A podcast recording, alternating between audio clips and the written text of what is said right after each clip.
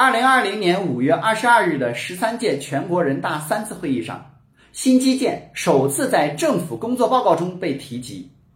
加强新型基础设施建设，发展新一代信息网络，拓展五 G 应用，建设充电桩，推广新能源汽车，激发新消费需求，助力产业升级。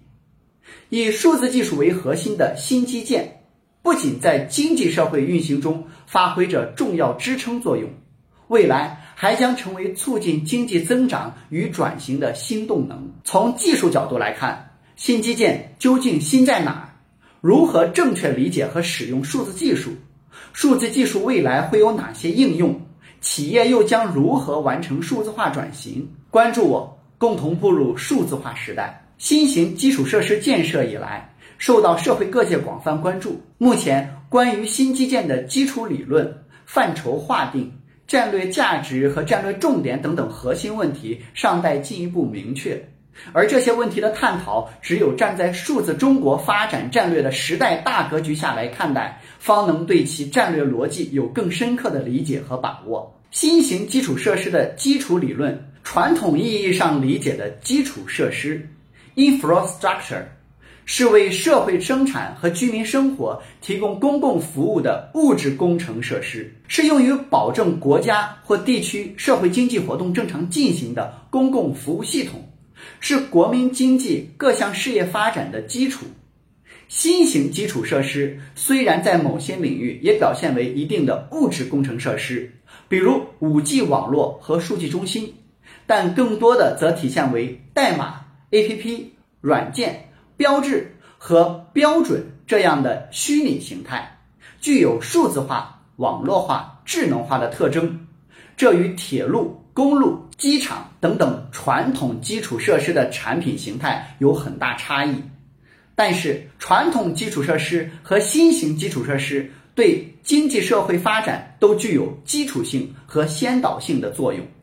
在理论根基上。具有相通性，所依赖的核心理论均为公共品理论，因此不能强行割裂两者之间的关系。经济学诺奖得主萨米尔森于1954年首次将公共品 （public goods） 与私用品 （private goods） 区别开来。指出，公共品的必然结果是私人投资不足，因此需要政府干预。因此，不管是传统基础设施还是新型基础设施，都需要政府和市场协同发力，才可以实现最优的效率。当前对新基建的范畴划定尚处于探索阶段，有不断拓展的空间，但主线应该聚焦在数字类基础设施。二零二零年四月二十日。国家发改委相关负责人明确表示，新型基础设施应该是提供数字转型、智能升级、融合创新等服务的基础设施体系。